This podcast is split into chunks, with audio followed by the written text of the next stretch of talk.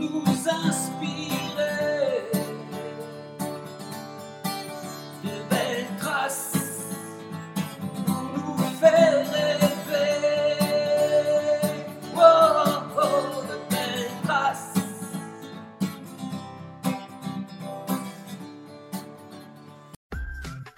Bonjour à toutes et à tous. Bienvenue dans le podcast Belle Trace. Je suis Flo Masnada, skieuse et passionnée de sport. Choisir, dessiner, laisser ma trace, c'est ce qui m'a guidée pendant des années et je souhaite que cela continue. Alors j'ai pensé qu'à travers ce podcast, je pourrais donner la parole aux grands champions, mes amis, que j'ai eu la chance de côtoyer pendant des années pour qu'ils nous transmettent leurs messages, leurs valeurs, leurs belles traces quoi. Ils nous ont fait vibrer et continuent à provoquer des émotions uniques chez nous. Alors, tendez l'oreille et soyez à l'écoute de leur souffle plein d'énergie positive. Du jour a beaucoup tourné en rond avec son petit vélo, ou du moins sur son petit vélo. Mais très très très vite. Et pas pour rien. Triple champion olympique et quintuple, oui oui, quintuple champion du monde individuel, je parle pas des, des médailles par équipe, de cyclisme sur piste. Ce qui m'a marqué aussi, comme beaucoup, ce sont ses cuisses incroyables et son regard bleu acier au départ. Rien ni personne n'a pu l'arrêter à la conquête de ses titres pendant de nombreuses années. Toujours dans le sport de haut niveau, et en particulier du cyclisme, là, euh, dernièrement notamment, il est aujourd'hui là aussi et surtout pour les autres. Bonjour Florian Rousseau, comment vas-tu? Bonjour Florence, bah, ça va très bien. Alors toujours, toujours sur le vélo, hein? Ou pas loin? Pas loin, en tout cas, oui, oui, oui. Aujourd'hui, je suis directeur du programme olympique à la Fédération de cyclisme pour les Jeux de Paris. Ouais. Euh, voilà. Accompagner les équipes et puis surtout mettre les athlètes dans les meilleures dispositions pour euh, ce grand événement. Ouais, c'est ça, hein, c'est ça, ça, t'a... En fait, je, je regardais sur ton, ton parcours, alors sans, on va revenir sur le parcours, euh, vraiment le, tes débuts sportifs et autres, mais ensuite, euh, tu as un peu tout fait dans le cyclisme puisque tu as entraîné aussi, tu as, été aussi consultant télé, euh, là maintenant directeur de la performance, euh, c'est, c'est ton truc, quoi, c'est ton fil rouge et ton ADN.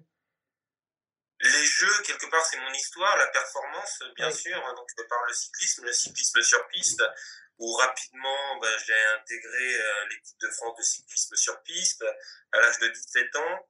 Et puis, ben, voilà, des titres de champion du monde, euh, des titres olympiques. Et puis, euh, ma vie a toujours été, été rythmée par ces cycles, ces cycles olympiques. voilà, mais je crois que je reste toujours aussi passionné et animé par ça.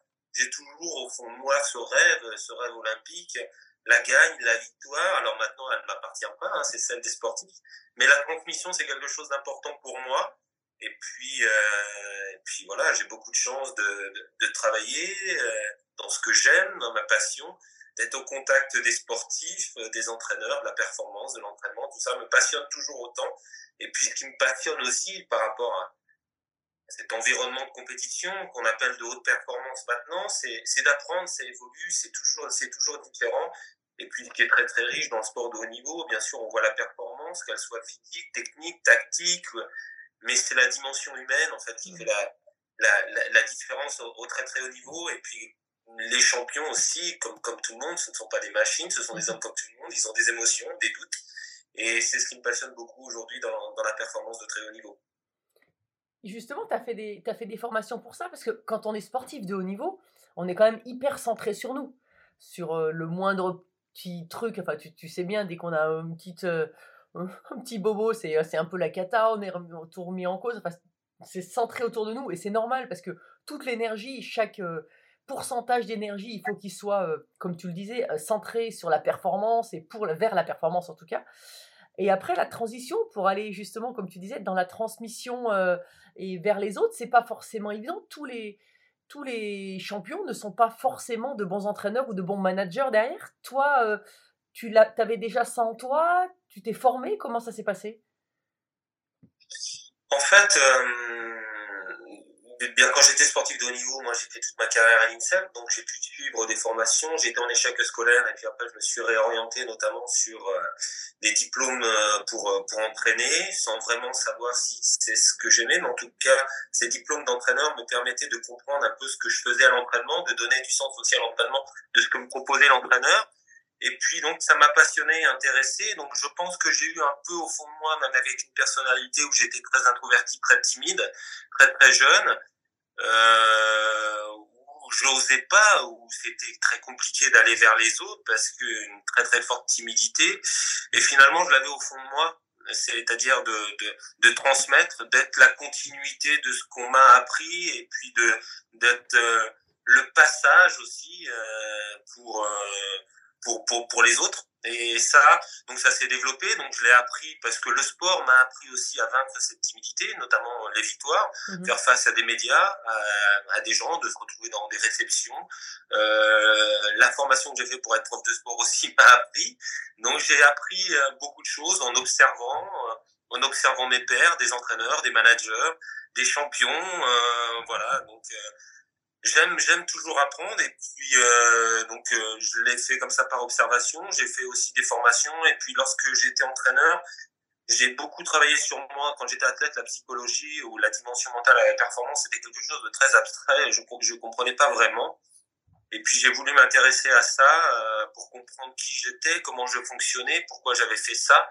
Et puis euh, voilà, donc euh, j'ai travaillé pendant de longues années avec une psychologue pour euh, progresser personnellement et puis aussi professionnellement lorsque j'étais entraîneur surtout pour comprendre les autres euh, avoir le bon discours les bons gestes les bonnes attitudes au bon moment. Donc euh, voilà donc euh, c'est c'est tout ça qui a fait euh, qui m'a construit aujourd'hui à, à 49 ans. Et puis moi ce que j'aime je le répète encore c'est c'est c'est toujours apprendre euh, c'est ce qui m'anime. Ce qui est intéressant dans la vie c'est toujours de s'améliorer et d'apprendre. Voilà donc euh, oui j'aime j'aime j'aime transmettre Ouais, c'est ça. Mais finalement, tu es en train de me dire que tu as fait ta, ta préparation, enfin, la, la psychologie et préparation mentale, c'était plus après ta carrière finalement que pendant ta carrière? Pendant ma carrière, j'en ai pas fait en Eh fait oui. parce que c'était nouveau, ça existait, il y avait une mauvaise image de ça, euh, de, de- de l'accompagnement psychologique en France dans le sport, je parle, euh, avec euh, parfois des praticiens qui ont desservi cette euh, cette dimension mentale parce que euh, voilà, euh, on a souvent entendu le mot Mhm. gourou, Oui. donc voilà, c'était très abstrait. Donc euh, j'ai voulu comprendre moi comment je fonctionnais parce que quand je montais sur le vélo, cette attitude que j'avais, notamment avec ces gros yeux que tu as décrits en préambule, ouais. pourquoi, comment j'allais chercher cette motivation, cette détermination, cette, agré- cette agressivité du moment qui me, dans les grands moments de, de, de finale olympique, ce qui m'animait parce que j'ai plus de réussite finalement sur les moments où il y avait des enjeux très très forts que sur des coupes du monde et des compétitions intermédiaires. Ah oui. Voilà, donc j'ai voulu comprendre qui j'étais, comment je fonctionnais, quelles étaient mes vulnérabilités, mes sensibilités, mes motivations, euh, voilà, pour être plus à l'aise dans la vie et puis aussi dans, dans, dans, dans mon métier. Donc effectivement, je l'ai fait une fois que j'ai arrêté euh, la compétition lorsque je suis devenu entraîneur.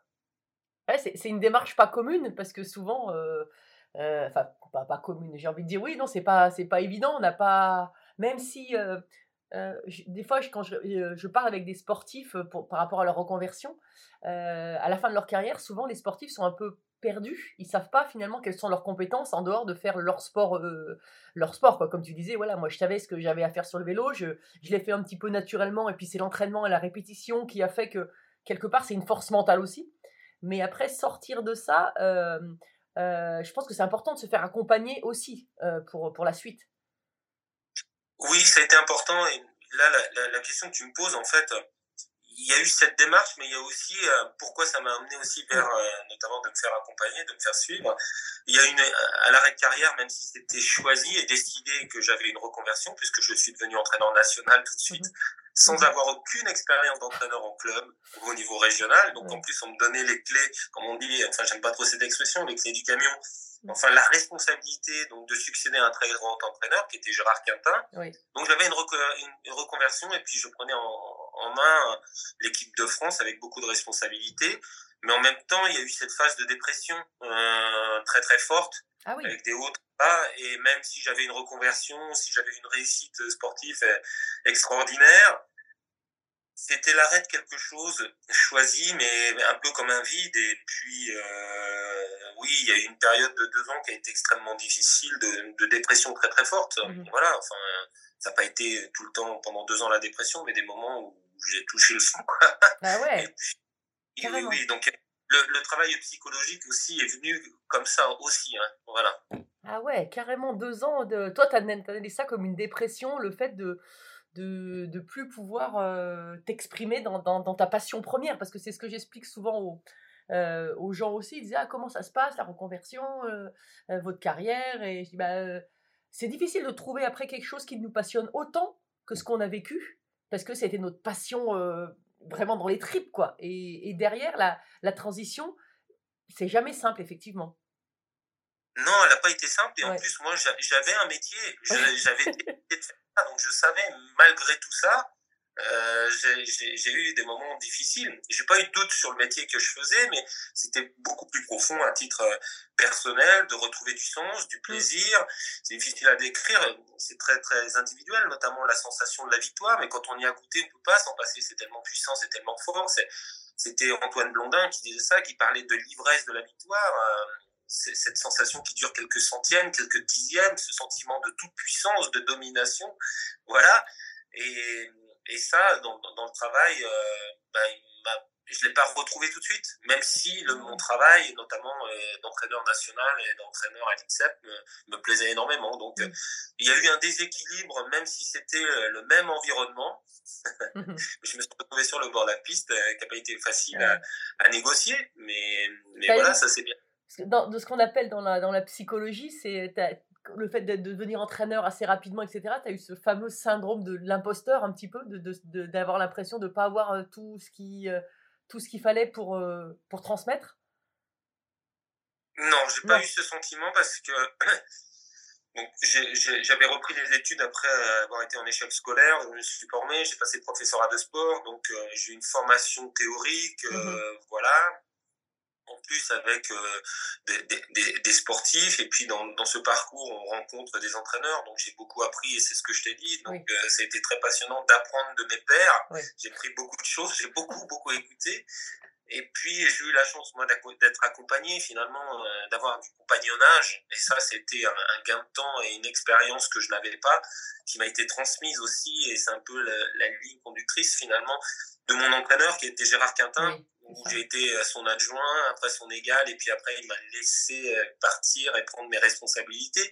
Et puis même s'il était plus présent, ça a toujours été quelqu'un dans les moments de doute, les moments de solitude d'un entraîneur parfois, les questions qu'on peut se poser, il a toujours été là. Donc ce compagnonnage a été euh, formidable, et notamment cet accompagnement que j'ai eu de la part de, de mon coach voilà, avec euh, la bonne posture et le bon positionnement. Donc, euh, sur le moment, on s'en rend pas compte, mais après, avec le recul et un peu plus de maturité professionnelle, on, on se rend compte, en tout cas, la transmission et puis surtout la posture qu'il a eue pour, euh, pour assumer mes responsabilités sans me dire comment faire. Donc, il a été très, très fort.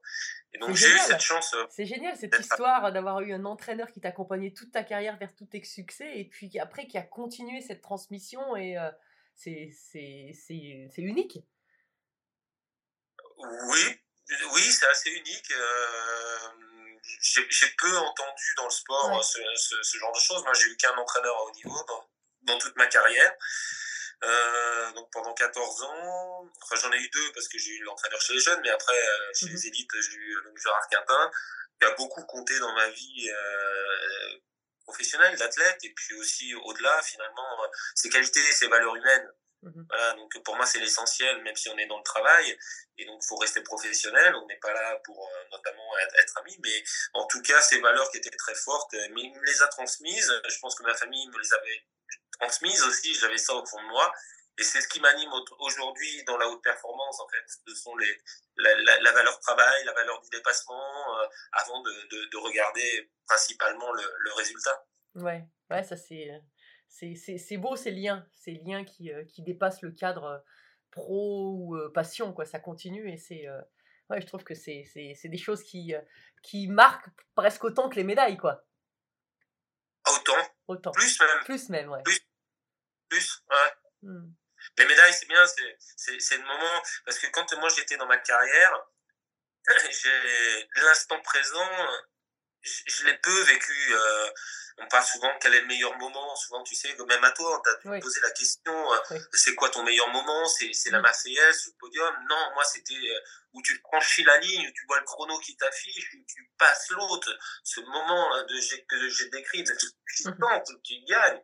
Et, bien sûr que le podium, c'est un moment qui prolonge ce moment d'ivresse de la victoire. Et tout ce qui va après, derrière, euh, voilà, c'est c'est agréable. Ce serait faux de dire que que, que, c'est pas agréable. Et, et voilà, donc euh, je faisais pas de la compétition pour, pour, pour tous ces moments extra sportifs, mais ce moment de compétition, de passer la ligne, ce podium, c'était bien, mais une fois ça passé, mes médailles, moi, pendant des années, elles sont restées dans un sac plastique, dans un tiroir, en fait. C'était des choses que je validais. Et puis, je me reprojetais tout de suite sur l'année d'après. Il y avait des championnats du monde tous les ans.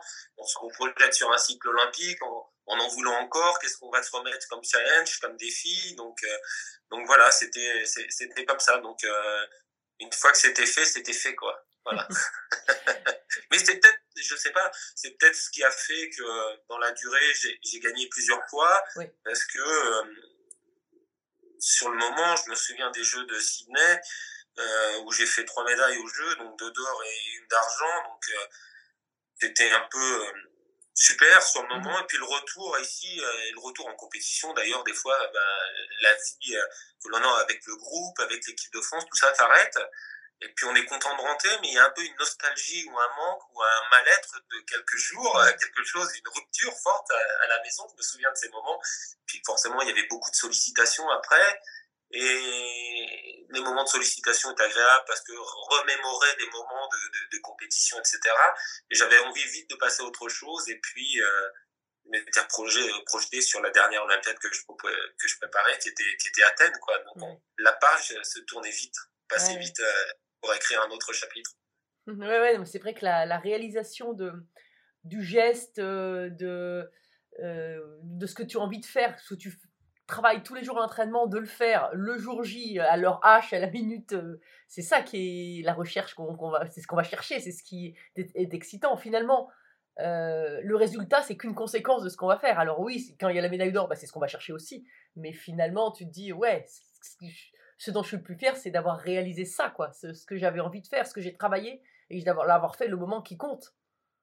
Absolument, c'est une satisfaction aussi, c'est ça aussi. Le travail, toute l'énergie, l'abnégation, l'envie, des répétitions euh, d'un cycle olympique de 4 ans, euh, travailler pour ces, ces quelques minutes ou ces quelques secondes, donc il y a un sentiment d'accomplissement de, de, du travail qui a, qui, a, qui, a, qui a été fait. Ouais.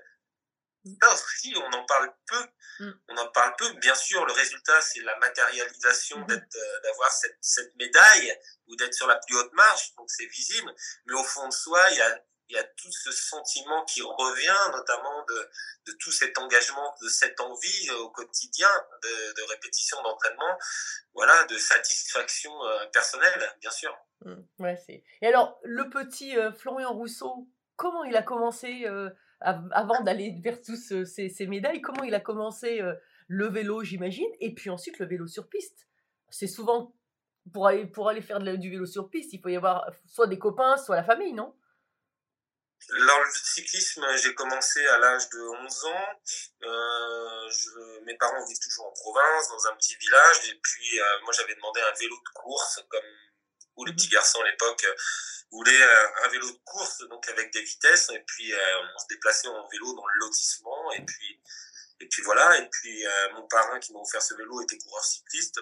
Moi, j'ai joué au football avant avec un père qui était entraîneur de, football. Et puis, j'ai commencé. Et puis, le déclic ça a été tout de suite un bon résultat, une place de deuxième et puis rapidement des, des victoires. Donc par rapport à la personnalité que je décrivais, très introvertie, très timide, donc tout ça m'a donné confiance aussi. Oui. Voilà, et puis en plus dans un sport individuel par rapport à un sport d'équipe, donc je me sentais un peu plus à l'aise pour prendre ma place. Voilà. Et puis, euh, c'est, voilà, c'est arrivé très vite. Donc, c'était des compétitions sur route. Moi, je viens du Loiret, une région assez plate. Donc, euh, les courses sur route, j'en gagnais beaucoup parce que j'allais très, très vite au sprint. J'ai été repéré. On m'a proposé de faire de la piste Ah oui. au niveau du département, au niveau de la région. Donc, euh, une région qui est bien fournie en vélodrome pour améliorer notamment ces qualités de vitesse que j'avais euh, sur, sur la route. J'ai fait un peu de piste. J'ai été détecté rapidement parce que j'ai battu les records des vélodromes locaux, hein, voilà. Et puis, bah, les cadres techniques régionaux, les entraîneurs nationaux m'ont détecté et tu connais tout ce parcours, Oui. voilà, où on franchit des étapes. Et puis, tout a été très, très vite parce que à l'âge de 16 ans, 15 ans même, j'ai été détecté par les entraîneurs nationaux qui étaient Morellon, Quintin et, et Mouriou à l'époque. Et J'ai fait des stages.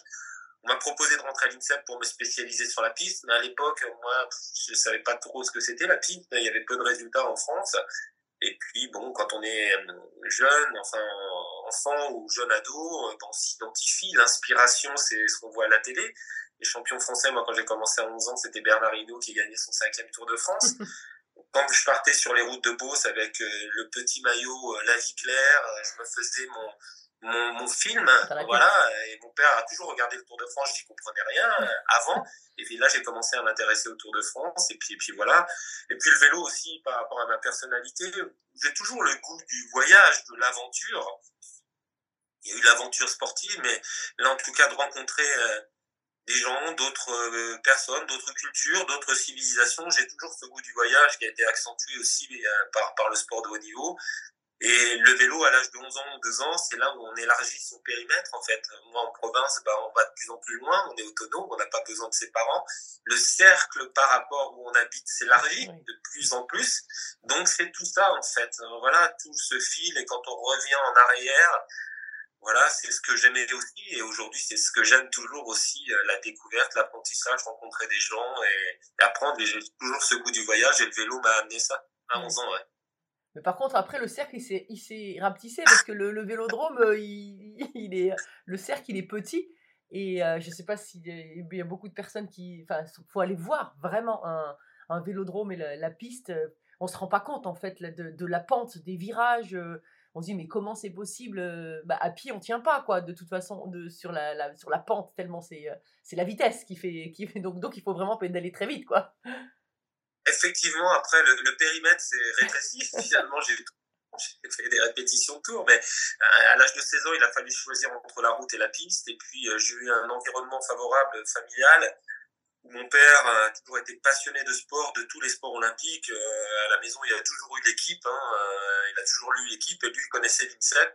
Et quand on m'a proposé l'INSEP, moi hésité un peu parce que j'avais envie de faire de la route, euh, parce qu'on parlait de la route. Il m'a dit mais tente ta chance et puis si ça te plaît pas, tu reviendras à la maison dans trois mois. Donc euh, j'ai eu cet environnement où mes parents m'ont poussé, encouragé en fait. Et avec euh, des parents qui avaient une place dans le sport de haut niveau en tant que parents, mais où n'ont pas pris la place euh, des techniciens, des entraîneurs, où ils ont fait confiance. Mhm. Et puis je suis arrivé à l'INSEP et puis j'y suis resté, j'ai pas bougé et, et je suis resté sur la piste, sur ce tout petit vélodrome de l'INSEP qui est encore plus petit que les autres. Et puis c'était extraordinaire parce que je faisais à peu près 25 heures de sport par semaine, ce que j'aimais, où j'arrivais de la maison, je suis pas passé par un pôle euh, espoir par exemple, où euh, tous ces parcours, tous ces Mhm. processus en tout cas de, de, de, de, de parcours des jeunes sportifs pour aller au haut niveau. Donc moi je faisais entre 2, 4, 6 heures de sport par semaine à retrouver à faire 25 heures avec des champions en athlétisme, en judo. Donc j'étais dans un rêve en fait. Et puis euh, voilà, donc j'attendais qu'une chose, c'était de sortir des cours pour aller faire du sport, tourner en rond, faire de la vitesse, progresser, aller me confronter aux meilleurs mondiaux parce que euh, à l'époque euh, il y avait des Français aussi qui avaient été champions du monde, donc je m'entraînais avec eux alors que j'avais 16 ans. Et puis la piste, oui, c'est un univers particulier qui est peu médiatique par rapport à la route, mais je me suis senti comme un poisson dans l'eau, dans ce bocal, si on peut dire? Effectivement, tu as décrit euh, les virages, cette pente, on s'en rend pas compte. Mm. Toi, ça te parle la pente? Ouais. voilà, des virages à 45 degrés, donc euh, voilà, c'est vrai que c'est très très impressionnant, ça va vite.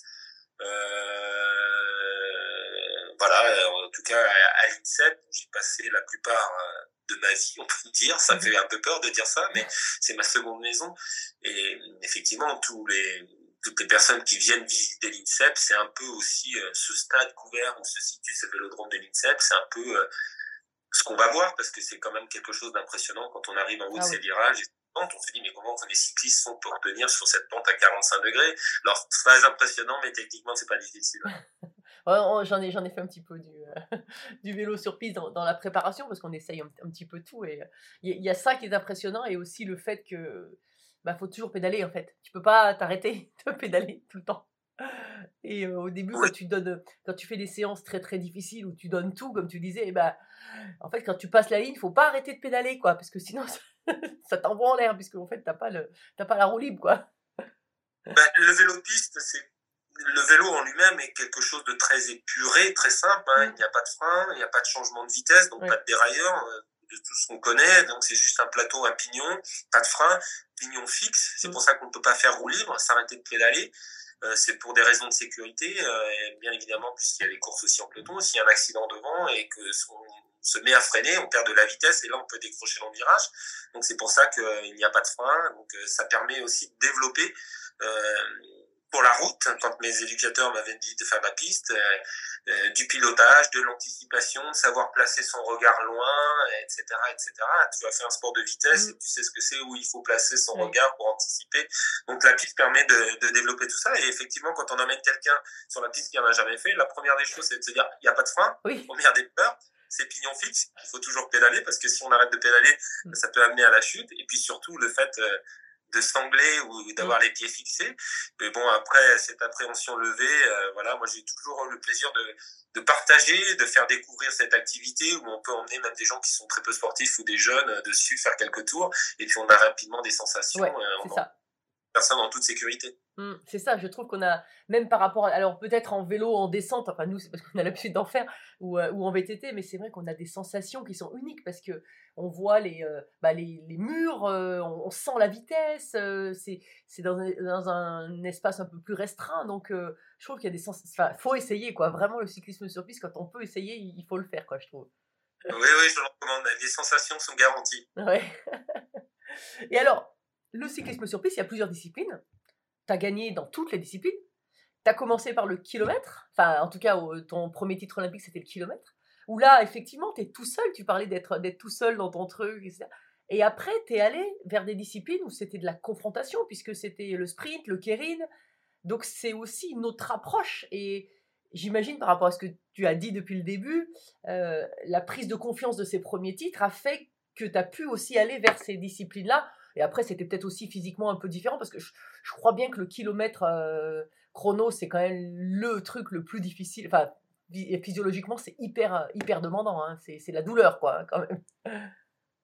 Oui, alors euh, si on devait caractériser cette spécialité, donc ça reste du sprint, le sprint, le kilomètre, la vitesse individuelle ou le kérine, ce sont des épreuves de sprint, mais le kilomètre était le sprint long, Oui. seul en piste, face à soi-même, euh, face à, à la, la, la dureté ou la violence de cet effort physique dans le ressenti dans son Mm. corps, et puis finalement euh, la peur parfois de cette douleur euh, quand elle va Oui.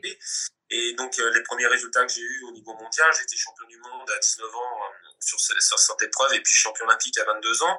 Mais en, en parallèle, je pratiquais quand même euh, la vitesse parce que des, des kilomètres, on en faisait trois ou quatre dans l'année, donc euh, c'était très peu.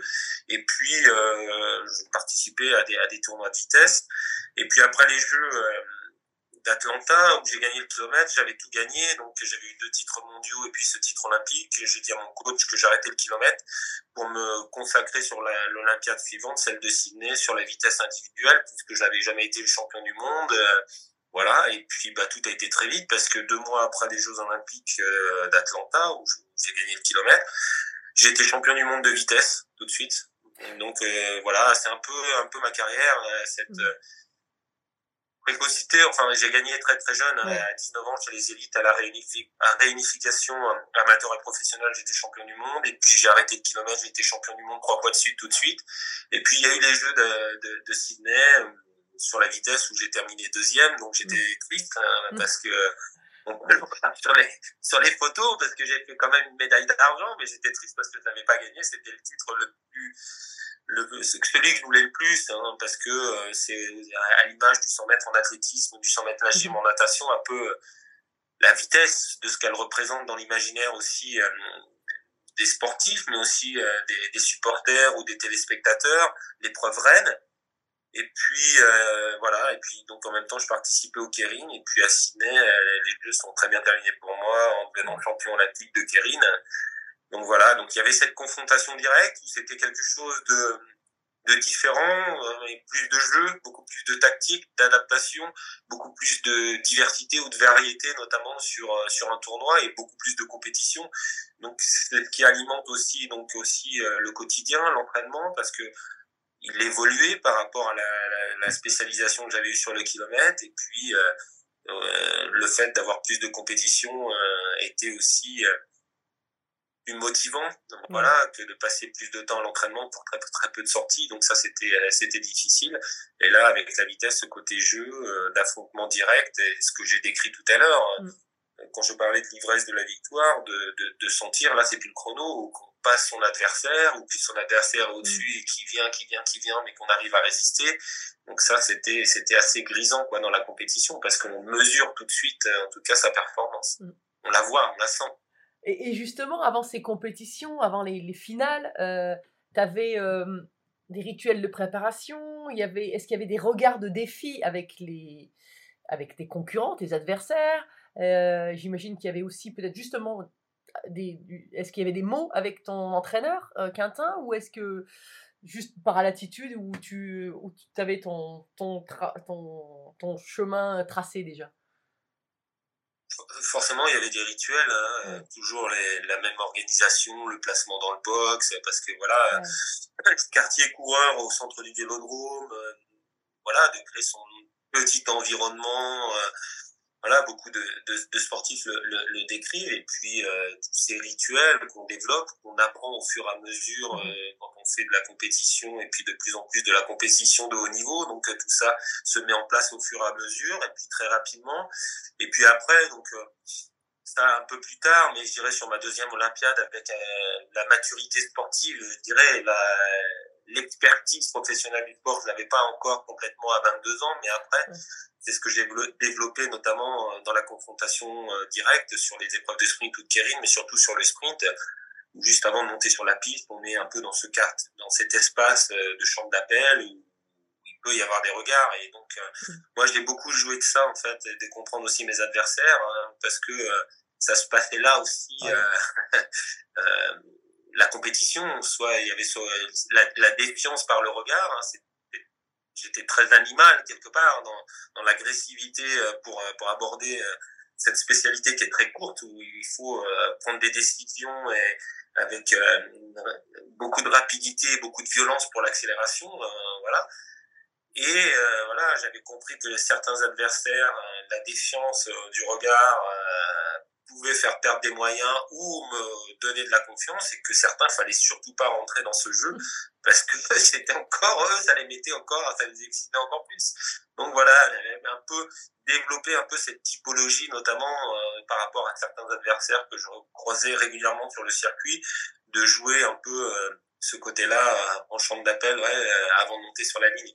Et le coach aussi avait un rôle important. Parfois, il n'y a pas besoin de, de longs discours, de Mm. mots. Ça peut être euh, toucher, un regard, juste un mot. Et puis, euh, mon entraîneur euh, savait bien qui j'étais. Parfois, euh, savait trouver les mots justes pour que j'aille chercher cette agressivité qui me permettait d'être complètement en éveil, notamment pour, pour réagir à toute cette situation. Parfois, il a su aller chercher le, le, le levier qui me motivait avec un ou deux mots, et bien sûr. Ouais. Mais ça, c'est toute la force euh, des, des coachs, j'ai envie de dire, parce que des moments, quand ils te connaissent très bien, et donc là, pour le coup, ils te connaissaient vraiment très très bien, bah, des moments, il faut être euh, dans, peut-être rassuré, euh, dire c'est bon, t'es prêt, ça va bien, et puis des moments, euh, faut vraiment rentrer dedans, en disant non, non, mais qu'est-ce que tu fous Enfin, voilà, aller chercher, le, aller titiller le- l'orgueil, l'ego du, du champion pour, pour le mettre dans les meilleures dispositions, et c'est, pour moi, c'est toute la force d'un bon coach, c'est pas euh, tout le temps la même chose. C'est en fonction des moments et de les- des situations. C'est jamais, c'est jamais la même Eh chose. oui. On traverse des expériences et on voudrait que ce soit les rituels.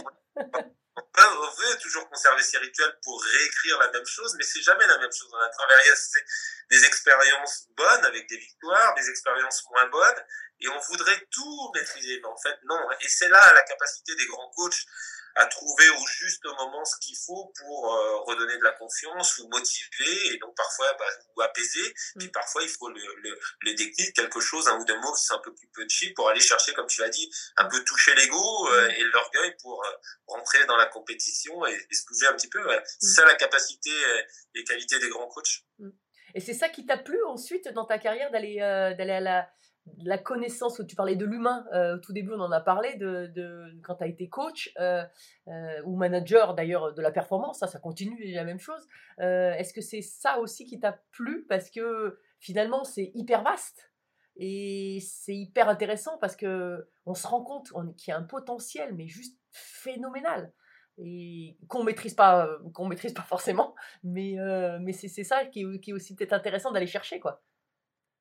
Oui, et moi j'y crois beaucoup. Aujourd'hui, euh, pour moi, c'est ce qui fait à un moment donné la différence au plus haut niveau, euh, d'être là à l'instant T, quelle que soit euh, la préparation, comment on est dans cet instant présent, dans cet euh, instant de nécessité. Je crois que l'être humain a des ressources énormes mentales Ouais. euh, et des capacités d'adaptation. Oui, ça, ça, ça, ça m'intéresse énormément. Ouais. Ouais, ouais, beaucoup, beaucoup. Aujourd'hui, là, dans mon métier, euh, et même lorsque on se réfugie euh, forcément par rapport à ce qui est matérialisable, euh, un chrono, une technique, ou de se réfugier des fois euh, derrière une, une erreur tactique, voilà, quand on fait de l'analyse notamment de la performance, mais ce côté qui est beaucoup plus abstrait et difficilement quantifiable ou matérialisable, mais en fait pour moi c'est quelque chose d'im- d'important et, et ça se fait pas au dernier moment, mais parce que ça se fait au quotidien aussi, ça se développe dans la qualité de la relation entre l'entraîneur et l'entraîné, de savoir qui on entraîne, comment on fonctionne, comment on travaille. Et puis euh, là, plutôt sur les métiers d'entraîneur ou moi de manager aussi, comment comment on développe ça, comment on l'améliore, comment on devient plus fin sur euh, sur ces aspects relationnels euh, avec avec les équipes. Mais là, l'essentiel de la performance, c'est bien sûr l'athlète avec euh, avec un coach. Ouais, c'est clair, c'est, euh, passionnant. Et, au tout début aussi, tu en as parlé un petit peu, tu as parlé de voyage. Je sais que t'as, hum, une de tes passions, c'est, euh, justement les voyages. tu en as fait beaucoup, alors pour ta carrière, mais aussi euh, personnellement. Est-ce qu'à travers ces voyages aussi, c'est une manière, euh, sans, sans forcément le, y aller pour ça, mais euh, bah, d'ouvrir le champ des possibles? Parce que parce qu'on change de culture, on change de, de cadre et euh, c'est aussi de la curiosité qui t'a poussé à voyager aussi ou euh, et tu continues à voyager j'imagine? et la curiosité. Tu, tu l'as dit, et, et souvent là, pour revenir au champ professionnel là, du sport, du sport de haut niveau, je crois que moi, il y a un, un- un- mon coach, quand il m'a transmis, il m'a dit à un moment donné, il dit, le plus important quand tu seras coach, c'est la curiosité.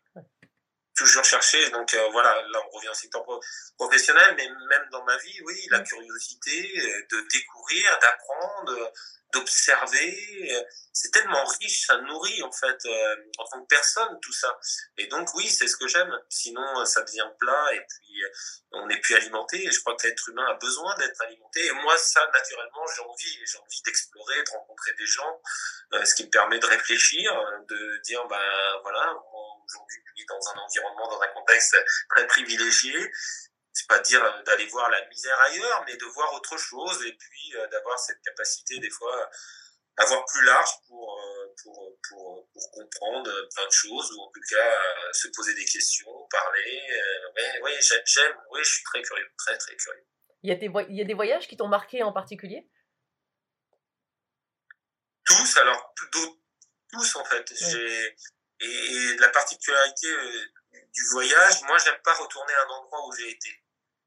Mhm. Pourquoi? Parce que euh, il y a toujours cet effet de surprise, on sait pas à quoi s'attendre. Oui. Et puis euh, bah, il y a des bonnes surprises, parfois il y a des mauvaises surprises, mais c'est surtout sur cette bonne surprise. Après, j'ai plus cette, ce sentiment de découverte. Alors il y a quand même des endroits où je suis retourné plusieurs fois. je déroge un peu à ce que je dis là. Euh, notamment, j'aime, j'aime l'Afrique de l'Est. Voilà, j'aime la nature, euh, la, la, la, la, la, la vie sauvage. Donc, je suis allé plusieurs fois en Afrique de l'Est. Mhm. Voilà, j'ai fait beaucoup de voyages aussi pour la plongée sous-marine, donc toujours pour ce côté nature et vie sauvage. L'Indonésie, l'Asie, euh, j'ai beaucoup voyagé. euh, voilà, j'ai- j'aime les grands espaces, la nature, la tranquillité. euh, voilà, euh, le vent qui passe, euh, écouter le vent et pas par de la pollution sonore, euh, je trouve ça extraordinaire, ça m'émerveille. Voilà, faut pas, je m'ennuie pas. Donc euh, voilà, beaucoup, beaucoup, beaucoup l'Afrique. Ouais, J'ai- j'aime, j'aime l'Afrique de l'Est. Ouais. Et euh, et t'as été au Japon, j'imagine. Euh, J'ai vu certains euh, cyclistes, notamment pour aller travailler le, le qui est là-bas une, une religion, on va dire, je crois que le mot n'est pas, est pas, est pas galvaudé. Euh, toi, tu as été là-bas aussi, bah, j'imagine pour des compétitions, mais en, en- en découverte aussi de, de la culture euh, autour de, du Kérin ou pas? C'était une formidable aventure, le Kérin. Le Kérin, donc, euh, ce sont des courses qui font l'objet de Paris. Euh, Ouais.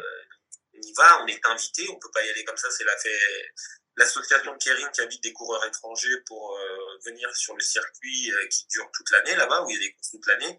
On est dans un environnement de, de course qu'on pourrait comparer un peu aux courses hippiques, hein, où il y a des paris. Donc la motivation première, c'est pour y gagner de l'argent. Mais en dehors de cet aspect-là, donc j'ai appris beaucoup de choses, euh, découvert une culture, voilà, qui est vraiment euh, euh, différente de la culture française ou européenne euh, par euh, par euh, les attitudes, des comportements, la nourriture aussi. Hein, pour un Français, la nourriture c'est quelque chose d'important. Euh, voilà, et puis donc euh, c'était des séjours euh, de deux mois et demi, trois mois. Donc à travers le Japon, on faisait des courses où euh, voilà, donc j'ai pu découvrir différentes euh, régions du Japon par cet univers du Kérin, des traditions très très fortes, euh, rencontrer des coureurs japonais qui étaient euh, on était bien acceptés, d'autres où on n'était pas du tout acceptés. Euh, Donc j'ai eu la chance de le faire trois fois. Voilà, donc euh, ça m'a beaucoup euh, apporté euh, aussi pour ma carrière sportive. De, ça m'a fait grandir dans ma maturité sportive, d'être en autonomie et sans son coach. Ouais. Voilà, et puis une expérience de vie. Et quand j'en parle toujours à tous ceux qui ont été au Japon, voilà, ça reste quelque chose de très très fort dans une vie professionnelle. Ce passage au Japon, en mettant bien sûr de côté euh, l'aspect euh, financier pour gagner Mm. sa vie, le côté professionnel, d'aller gagner de l'argent. Voilà, c'est une expérience de vie euh, très très forte. Et, j'y suis retourné au Japon donc euh, lorsque bien après, 18 ans après, à Tokyo. Et oui, j'avais eu plaisir, notamment même dans cette ville qui est immense, euh, finalement, où il y a beaucoup de monde, qui est relativement calme et apaisé. Donc voilà, c'est j'aime le Japon, j'aime sa cuisine, j'aime les Japonais. Et puis, euh, il n'y a pas longtemps, j'ai rencontré un Français qui entraîne au Japon à l'école de Kirin. Et je me suis dit, je vais retourner à l'école de Kirin, qui est à côté du mont Fuji, aller un peu euh, en retraite, en fait, euh, passer un mois juste avec mon vélo de piste tout simple, euh, me remettre dans les codes de l'école de Kirin. Hein, c'est très spartiate euh, là-bas, juste pour le plaisir d'être là-bas dans cet environnement. Et puis, euh, refaire du vélo, pas pour la performance, Mhm. mais voilà, ça reste une expérience euh, formidable. Tu, tu l'as fait ou tu vas le faire? Je pense que je vais le faire, ouais. Ah, tu vas le faire. Ouais. Ouais, ouais. Après les Jeux de Paris, mais on verra, j'aimerais bien le faire, ouais. J'ai ça dans un coin de ma tête. Ah, génial. Bon, moi, tu m'as fait la transition avec Paris 2024, du coup. Euh, comment tu les vois, ces jeux? Euh, Alors, en général, et puis pour le cyclisme français? Moi, je suis, l'optimisme me guide, euh, l'envie me guide. Donc, euh, les Jeux à Paris, euh, voilà, on sent que ça se rapproche. Euh, moi, je suis dans le concret parce que j'ai des, dossiers euh, là euh, dans la préparation des Mhm. équipes. euh, les périodes de qualification ont commencé, donc euh, voilà, la, la pression monte, mais la pression est un bon signal, ça nous anime tous. Euh, et puis, euh, voilà, ça va être euh, quelque chose d'unique. C'est souvent le mot qui est utilisé. Euh, une fois dans une vie, des jeux en France. Donc, euh, euh, il y a eu les Jeux d'hiver en, en 92 euh, et puis en, en 68. Mais là, voilà, des Jeux d'été, ça, ça faisait 100 ans qu'il n'y en avait pas eu. Donc, euh, j'imagine euh, le côté performance avec beaucoup d'envie, beaucoup d'attente, l'envie de médaille pour les athlètes euh, qui soient là à ce moment, à ce rendez-vous, parce que voilà, c'est ce qui nous guide, ce qui nous anime. Moi, dans mes missions professionnelles, c'est que ce moment appartient aux athlètes et donc ça va générer euh, beaucoup de joie, euh, je l'espère, et certainement aussi des déceptions. C'est le sport euh, de, de très haut niveau. Mais voilà, de vivre pleinement euh, cette compétition euh, des Jeux Olympiques euh, en France avec des athlètes qui ont du potentiel très très fort de, ga- de gagner des médailles et des médailles d'or. Donc j'espère qu'on sera au rendez-vous. En tout cas, nous on se le doit de mettre d'être au rendez-vous pour accompagner au mieux les athlètes pour que ça reste un grand moment pour eux. Et alors, toi, en fait, tu es sur le cyclisme en général, donc en fait, il y a beaucoup de disciplines. Parce que c'est quand même hyper varié, quoi. Entre la piste, tu as le VTT, tu as le BMX, tu as le cyclisme sur route. Est-ce que j'en doute bien quoi Maintenant, il y a le, oui, enfin, BMX en, euh, comme un peu le ski cross, quoi, à plusieurs, plus le freestyle. C'est- énorme, en fait, comme, comme discipline. Tu sais, Certainement que j'en oublie encore. Oui, alors euh, on est le, le troisième sport des Jeux en, en nombre d'épreuves, derrière l'athlétisme et la natation. Donc c'est cinq disciplines que tu as citées, la route, la piste, le BMX Race, le BMX Freestyle et le VTT, donc Mm. qui correspond à 22 épreuves au programme des Jeux. Donc des sports qui sont complètement différents. Le lien, c'est le vélo, et- mais des vélos qui sont différents aussi, des univers complètement différents, nature, un environnement fermé comme sur un vélodrome, des, des, des cultures euh, et différentes de, de, de ces sports. Et C'est c'est très très riche, le, le programme est très varié euh, et bon, c'est- c'est c'est top. Et la Fédération de cyclisme a, a beaucoup d'ambition, euh, notamment pour réussir à ces Jeux de Paris. Et voilà, et que les athlètes euh, de la Fédération française de cyclisme ramènent des médailles. Et quand tu. Ces athlètes, alors c'est un peu. C'est pas forcément évident, mais c'est les athlètes actuels, ils viennent te voir, te poser des questions, ils sont curieux ou ils ont le. le enfin, ils ont un petit peu de, de distance avec toi? ils osent pas trop. Parce que des fois, t'es un- enfin, tu peux impressionner quoi, avec le palmarès et puis avec ton, ta fonction aujourd'hui. quoi. Oui, alors moi je parle, j'aime pas parler de moi ou de ce que j'ai fait, euh, voilà. Puis déjà c'était il y a très longtemps. Non, mais je parle de Euh. si eux, ils viennent, ils viennent te voir, quoi. Ils peuvent venir, venir te voir. Euh, oui, ils osent pas. Ouais. Et puis, euh, par exemple, la semaine dernière, avec le BMX Race, avec les athlètes, les pilotes, comme on dit, Mhm. le, le head coach a créé les conditions, donc ils savent quelles sont mes missions à la fédération et ce que je fais. Mais là, je me suis remis notamment à, refaire un témoignage, un partage d'expérience, un retour Bah oui. d'expérience sur l'athlète. Mhm. Euh, donc certains n'étaient pas vraiment au courant ou ont découvert, notamment parce qu'on a pris le temps de parler. Et Mhm. là, j'ai vraiment été plus loin parce que j'ai vraiment parlé de moi. Et puis, euh, on a créé cet échange de, de, de, de questions et le head coach a souhaité que je le fasse, notamment bah, parce que euh, voilà, il disait que je, je, je connaissais en tout cas les médailles d'or olympiques, même si c'était une autre époque. Et puis, euh, donc, on a créé cet échange. Donc, euh, oui, donc après, sur ces temps d'échange, il y a des choses après informelles où on repose des questions. euh, voilà, Mm. donc ça a été fait avec différentes disciplines. Ouais. Voilà, donc euh, après, il y a, il y a l'écart générationnel. Donc, euh, il y en a qui font Mhm. naturellement, qui reposent des questions, notamment quand on fait ce genre d'intervention, qui reposent plein de questions, Mm. d'autres un, peu- d'autres un peu moins. Mais oui, après, ça change notamment aussi, tout en restant notamment haut, chacun à sa place, mais en tout cas, des échanges et un, un autre regard. ouais. Mais, mais des fois, c'est même, presque plus enfin, facile. Ça se fait presque plus de manière un peu naturelle dans les autres, avec d'autres disciplines que dans son sport euh, lui-même. Quoi. Toi, tu as été aussi, par exemple, à la Fédé de l'athlétisme. Euh, J'imagine que pendant ta carrière aussi, comme tu étais à l'INSEP, tu as été inspiré par d'autres champions et c'est des fois plus facile d'aller voir. Euh, Enfin, plus facile. pas- Le, le mot, c'est pas facile, mais c'est euh, ça se fait un peu plus comme ça, j'ai envie de dire, de manière euh, conviviale, autour d'un verre ou au- autour d'un café avec d'autres sports qu'avec un champion de son sport, quoi, peut-être. Oui, c'est vrai, tu as raison, ça se fait plus facilement quand on est dans un autre sport. Oui. Parce que les gens sont un peu plus demandeurs. Mhm. C'est pas qu'ils sont pas demandeurs au cyclisme, et puis on essaie de trouver le juste milieu, pas toujours raconter son histoire, faire Oui. du moi-jeu, donc il faut trouver le bon équilibre, et puis quand on fait ça, ben voilà, faut, faut, faut, faut, faut, ça serve à quelque chose. Alors ça fait plaisir de le faire, de témoigner, mais aussi, euh, ben voilà, comment, comment on le fait sans déformer euh, la réalité, en racontant ça, c'est fait il y, a, il, y a, il y a longtemps, donc on n'est pas là pour enjoliver ou raconter une belle histoire, on est là pour euh, partager, transmettre, je reviens au mot transmettre, une expérience singulière, et puis comment ces athlètes peuvent s'inspirer ou prendre des choses ou poser des questions pour, euh, pour eux, pour leur parcours singulier, en tout cas avec euh, cette conquête ou cette envie d'être de, d'être champion olympique. Voilà, et effectivement, peut-être qu'on est plutôt le, les pieds sur la pédale de frein quand on est dans son sport. Mm. En tout cas, moi, pour pas déjà, moi je, Oui. toujours raconter les choses et où Mhm. c'était il y a 20 ans ou 25 ans, pour pas être en décalage, parce que, bah, voilà, euh, euh, c'est peut-être pour ça que c'est, moi, personnellement, que je fais attention. ouais.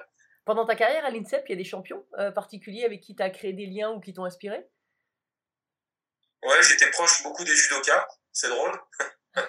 Sport de combat. Ouais. Et moi, j'aimais le combat dans la confrontation directe.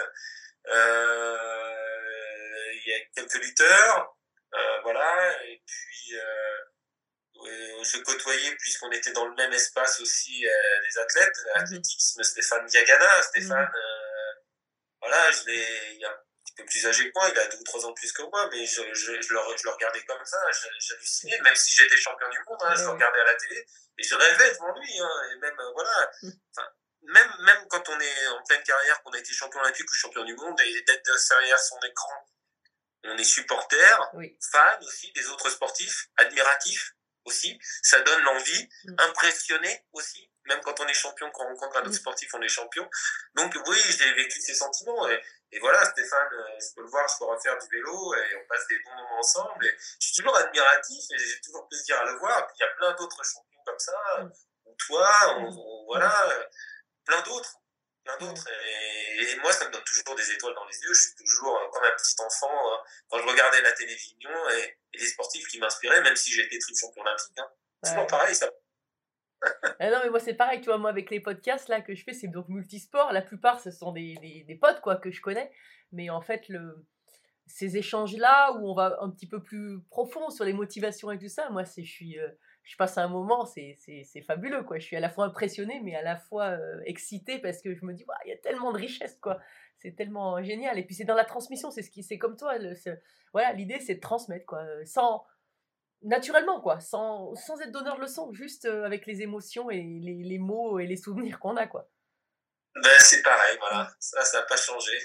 Quand commencé le sport et que je l'ai regardé comme ça, je lève les yeux au ciel parce que j'étais petit, je regardais les champions. C'est toujours pareil. Et puis, euh, beaucoup, beaucoup, beaucoup de respect et puis, euh, oui, euh, beaucoup d'admiration. Ouais, ouais. Bien sûr, quand on, on rencontre même des Olympiens, c'est- voilà, c'est un peu, voilà, ou des sportifs de haut niveau, on va pas réduire aux Olympiens, mais parce que euh, il y a, a d'autres sports qui sont pas olympiques où il y a des performances extraordinaires aussi, mais voilà, je suis euh, touché toujours et impressionné et, et ravi et me dire que j'ai une chance de de même juste dire un bonjour ou, ou serrer la main d'un sportif, ça me fait toujours rêver. C'est clair. Bon, alors on arrive déjà vers la fin du podcast. J'ai euh, trois, trois items euh, euh, pour finir. Euh, le premier, c'est je vais te, c'est une association d'idées par rapport aux mots que je vais te dire. Euh, donc, il faut que tu me dises à quel mot ou quelle situation ou ça te fait penser. T'en fais pas, c'est pas très compliqué. Chrono, Temps, euh, rêve, désir, euh, médaille. or, Donc, Sydney, Sydney, exotique dans le sens où euh, européen ou français. L'Australie, euh, mon côté voyage me faisait rêver. alors justement, voyage. Découverte. Euh, Paris 2024, Euh, hmm. Hmm. Fête. présent. Présent. Présent. L'instant. Ah, si ouais. je dois le développer, moi, le travail que je fais sur moi, c'est de, de savourer l'instant et pas toujours, euh, comme ce que j'ai décrit dans la performance, toujours avant quand j'étais athlète, Mhm. toujours se projeter, quoi. Mhm. Euh, Que le cerveau, que les pensées ne partent pas, d'être dans ce moment-là, comme ce qu'on vit, ça, c'est ça, l'instant. L'instant présent, euh, c'est, c'est bon, en fait. Ouais. Mais c'est marrant parce que c'est. euh, c'est je dire, de tous les podcasts que j'ai fait, toutes les discussions avec tous les champions, s'il y a une chose qui revient tout le temps, c'est d'être dans le moment, dans l'instant présent, quand tu es dans la performance, et même dans l'entraînement, quoi, être vraiment dedans à chaque fois. Quoi. À ce moment-là, c'est c'est ce qui fait la différence. hein. Enfin, c'est une, de- un- une des clés. Et le dernier mot, c'est avenir. Inconnu. Yes, c'est ça qui est bon. Alors, euh, est-ce que tu avais une devise dans la vie ou est-ce que tu as une devise dans la vie? Ouais, qui m'a été transmis à un moment donné par, euh, par un grand chef, en fait, et c'est une citation de Paul euh, de Cézanne, le peintre. Celui qui n'a pas le goût de l'absolu se contente d'une médiocri- médiocrité tranquille. Et ça, ça quand euh, ce chef m'a dit ça, ça a tout de suite résonné en moi. Génial. Et alors, mon podcast s'appelle Belle Trace. Euh, Qu'est-ce que c'est pour toi une belle trace? C'est une, euh, une belle marque, euh, dans le sens où une trace, elle, peut s'effacer, une trace, mais la marque ou la trace que l'on peut laisser là pour parler de moi. Finalement, aujourd'hui, je suis toujours présenté comme ce que j'ai fait dans le sport, comme triple champion olympique, et, et j'en suis fier. En fait, ça serait faux de dire que j'en suis pas fier. Je cours pas après ça, toujours à être présenté, etc. Euh, et j'ai pas envie des fois qu'on me présente comme ça, mais quand on le fait, et en fait, euh, cette trace, voilà en quoi une médaille olympique est différente et un titre olympique. On est toujours ramené à ça et toujours présenté. Un titre mondial, moi, quand on, Mm.